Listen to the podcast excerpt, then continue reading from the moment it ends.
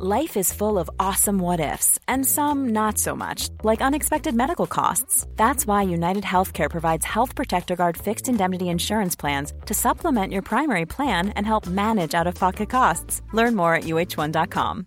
Hey, Dave. Yeah, Randy. Since we founded Bombas, we've always said our socks, underwear, and t shirts are super soft. Any new ideas? Maybe sublimely soft. Or disgustingly cozy. Wait, what? I got it. Bombas absurdly comfortable essentials for yourself and for those facing homelessness. Because one purchased equals one donated. Wow, did we just write an ad? Yes. Bombas. Big comfort for everyone. Go to bombas.com slash ACAST and use code ACAST for 20% off your first purchase. Today's episode is sponsored by my Lit daily online yoga classes. This is an exclusive pass into my personal practice and program that I created from experience as a physical therapist and 20 years developing my lit yoga methodology. There is a different class with me every day, including special monthly live streams, so you can feel your most lit up anytime and anywhere. Get a three day free trial today by going to movementbylara.com and clicking daily classes. Let's get moving.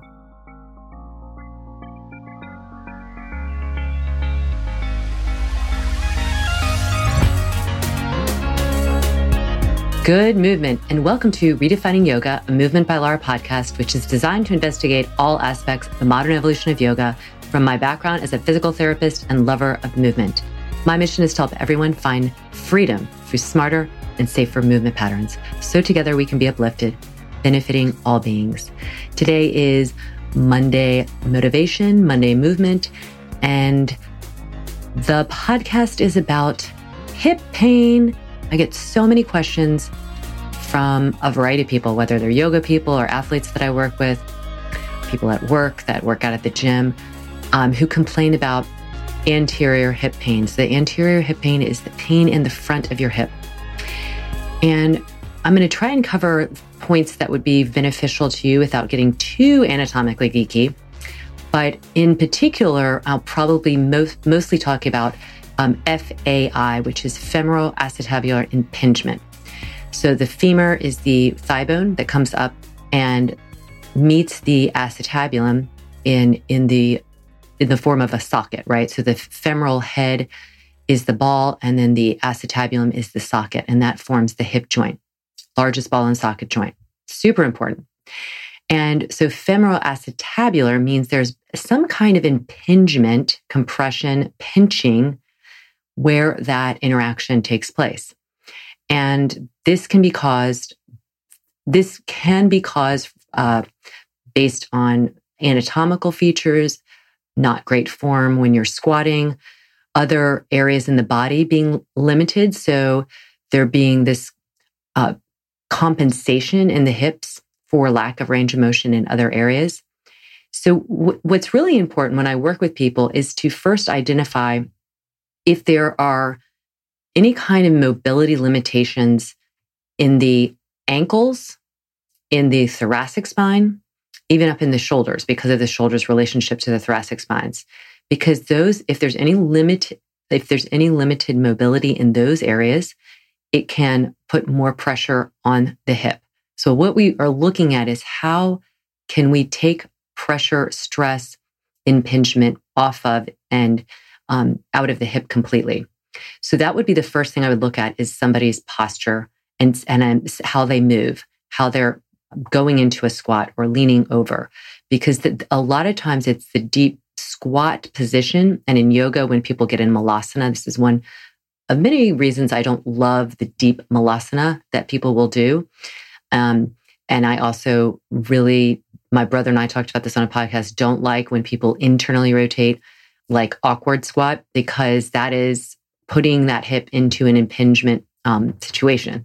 So we have to look at the way somebody's moving in squatting in daily life and then look for possible possible um, areas where there's mobility limitations, specifically again the ankle, the thoracic spine, and the shoulder. And you can see some of that just in standing posture, but then you can see it in other things like lifting arms up overhead. What happens? Is the shoulder limited? Do the ribs pop forward? That will all potentially lead to some uh, tension around the hip and require more movement at the hip in, in lieu of the, the ankle or the thoracic spine moving. The next thing I would look at is how somebody is, you know, hinging or, or squatting. So is somebody going a lot into the hip via um, tipping in the pelvis? So I've seen a lot of athletes do this. I've worked with so many athletes and before I even see them do the squat, when they've complained about this pinching um, front of the hip pain, I already somewhat know what I'm going to see. You know, I don't ever try and make assumptions, but I'm like, I'm pretty sure this is how they're going to squat. And what it is, is they have the bar um, is on their shoulders and the feet are parallel or slightly turned out. And then they go way down into a squat. So the chest is flaring forward and the um, pelvis is tipping. And so they're kind of getting a low back arch. And that really, really sets up that impingement position for the femur because you're you're just squishing all the tissues in there. So that is some uh, uh, like I look at this way somebody is squatting. I also ask them what they're doing because most likely, I mean, I just had this last week with someone I was working with by Skype. And this woman was is an, is an athlete and she was complaining about hip stuff and she was saying, "Oh, and I, you know, am doing all of these stretches. You know, she's doing these uh, what would be in yoga world Anjaneyasana, what we also know as low lunge. Say I have my left foot forward and my right knee on the floor, and she's sinking her pelvis down to open to try and stretch out this what seems like you know pain from being tight and in fact, it's irritating that femoral acetabular impingement even more. So, one of many reasons why I do not suggest doing that kind of lunge is that even if you don't have impingement, it's, it's not a great position for the hip joint because it's really pressing the femur in, into a position that can cause a lot of that impingement in the acetabulum, the tissues around it, because it's, it's pushing into the labrum. So, what is the labrum? The labrum is a it's a fibrocartilage capsule. It's like a socket. Some people have described it as the the stopper in the in the drain. So it, the labrum covers this the ring of cartilage around the rim of the hip socket. And what that does is it further increases stability at the joint. So the joint, the hip joint, even though it, it has a lot of inherent mobility, it's also incredibly stable because we're weight bearing on our legs. We're walking around we need we need that joint to be stable. So the labrum gives an, another layer of stability to it. The the labrum in this position around the hip socket creates a vacuum seal, like I was saying, how that the drain does. And that helps to keep fluid inside of the joint. And that fluid helps cushion the hip joint when you're when you're moving. You're you know you're weight bearing, you're walking, you're running, you're squatting you're doing any kind of um, hip movement. So it's protecting the forces that are placed on the hip. It's protecting the cartilage that is there to help the movement of the hip and cushion the load. And so the labrum is really important. And when you lean into your um, anterior hip, the way I was describing in a low lunge or any kind of lunge, um, that crescent lunge where you have a staggered foot, one front in front and one foot in front and one in back, and you're leaning into that to try and stretch it. You're unfortunately uh, pushing, compressing the the front portion into the labrum, the front portion of the hip, and um, into the labrum, and that does not feel great.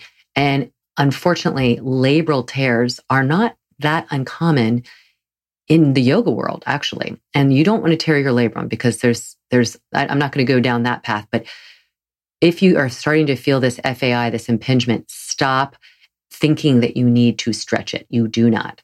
So what you need to do is first, again, going back to the beginning, investigate your posture, investigate your movement and, and see if there's any limited range of motion in the thoracic spine, in the shoulders and in the ankles. So let's go down to the ankles for a minute. Say I'm squatting, but my ankle, I don't have adequate dorsiflexion. And dorsiflexion requires that when I'm um, squatting and I'm sitting back into my hips, that my heel stays on the floor, that calcaneus stays on the floor, and that the, the talus, this large bone in the top of the foot, is able to glide. And if it's not, if it if there's limited range of motion because of joint um, just immobility or soft tissue uh, inflexibility, then you'll try and get that range of motion up the chain in the knees and maybe in the hips. And in the hips, it's usually in the form, if it's becoming a, a problem, is again in that form where you overly arch your low back and really tip the pelvis.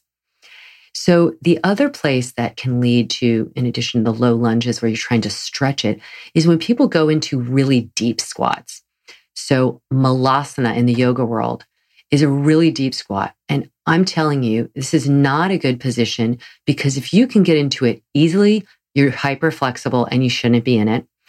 Um, because it's, you know, some would say, oh, well, you can go to in range as long as you can control it. I, I, most people get sink too deep and then they kind of have to it takes a lot to get them out of it. So you're going beyond what is a healthy range of motion. And then for so many other people, they can't get into it. So they, there's some kind of compensatory strategy. And that's all, often the knees will drop in a little bit. And that's that internally rotated um, thigh femur that will set you up for also feeling that impingement. So in addition to having a really too externally rotated hip and sinking way down into it, I would never recommend doing internally rotated hip and sit, um, sitting back into it either, because you've put your femur in a position where it will um, more likely compress the labrum.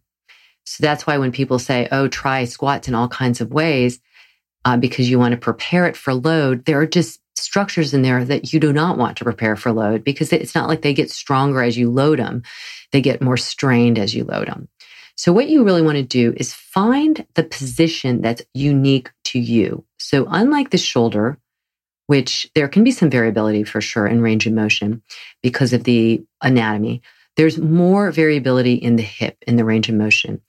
Sometimes the, the femur will be naturally turned in more, and that will set somebody set somebody up if they tried to go into a lot of external rotation they're going to fight their natural position of their femur. Some people are going to have where their femoral neck is shorter, so they're not going to be able to squat as deeply, and they might need to turn the toes out naturally anyway, even when it's supposed to be a parallel squat. So the best thing to do is analyze if you're if you've already had some kind of femoral acetabular impingement, you've got to back off of the range of motion. It's not even about at that point try and do a better squat. You have to back off of it because you've irritated it. And the way you'll know is if you have this anterior hip pain. You might feel it in the squat. That's one time, time you can feel it. And often most people complain about it when they've been sitting. So that sitting is a big culprit for the um, the anterior hip pain being even more of a kind of red fire, you know, five alarm pain it, so you have to not sit as much. But those are the those are the symptoms. You usually will feel them in the squat itself or after you've been sitting for a while. And it just feels like, oh, so that first kind of pain slash tightness somehow registers for a lot of people as, oh, I need to stretch it. But know that when you're stretching it in the ways that you probably are, you're you're just um, you know putting fuel on the fire. So don't do that. What you need to do is back off of that flexed position. So if you're stand if you're sitting, get a higher seat.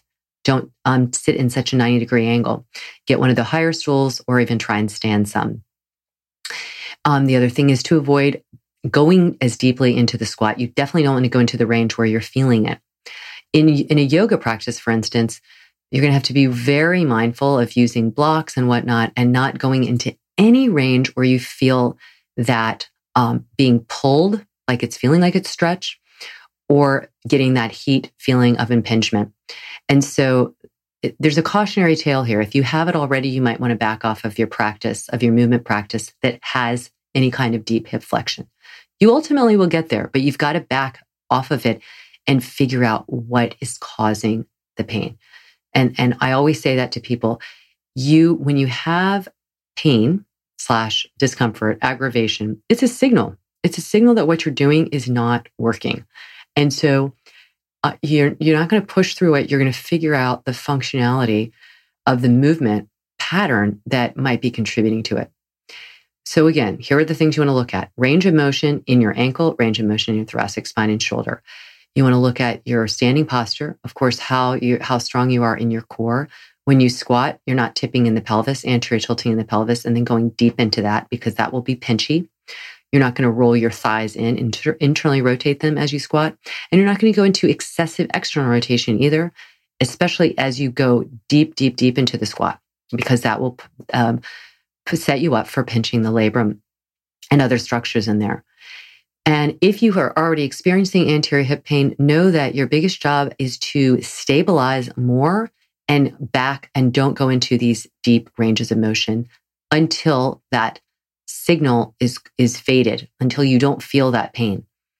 Um, if you're if you have to sit a lot, then you need to either uh, make sure you take time where you're getting up as much as possible throughout the day, or get a higher seat so that you're not in that deeper hip flexion range of motion or position. So I hope this helps you because I know this is everywhere. This is with the athletes. This is with the yogis who are also athletes of a kind. And this is with um, everyday people who aren't really even doing a lot of exercise per se, or they're doing it at the end of the day, but most of their day is spent sitting. It can happen to anyone because, again, you've got to pay attention to your posture and then you pay attention to your form and then pay attention to where, what needs to be stable and what needs to be mobile. I hope this helps you. If you have any questions about it, please feel free to write me at lara at movementbylara.com. And as always, pulling for you and hugs.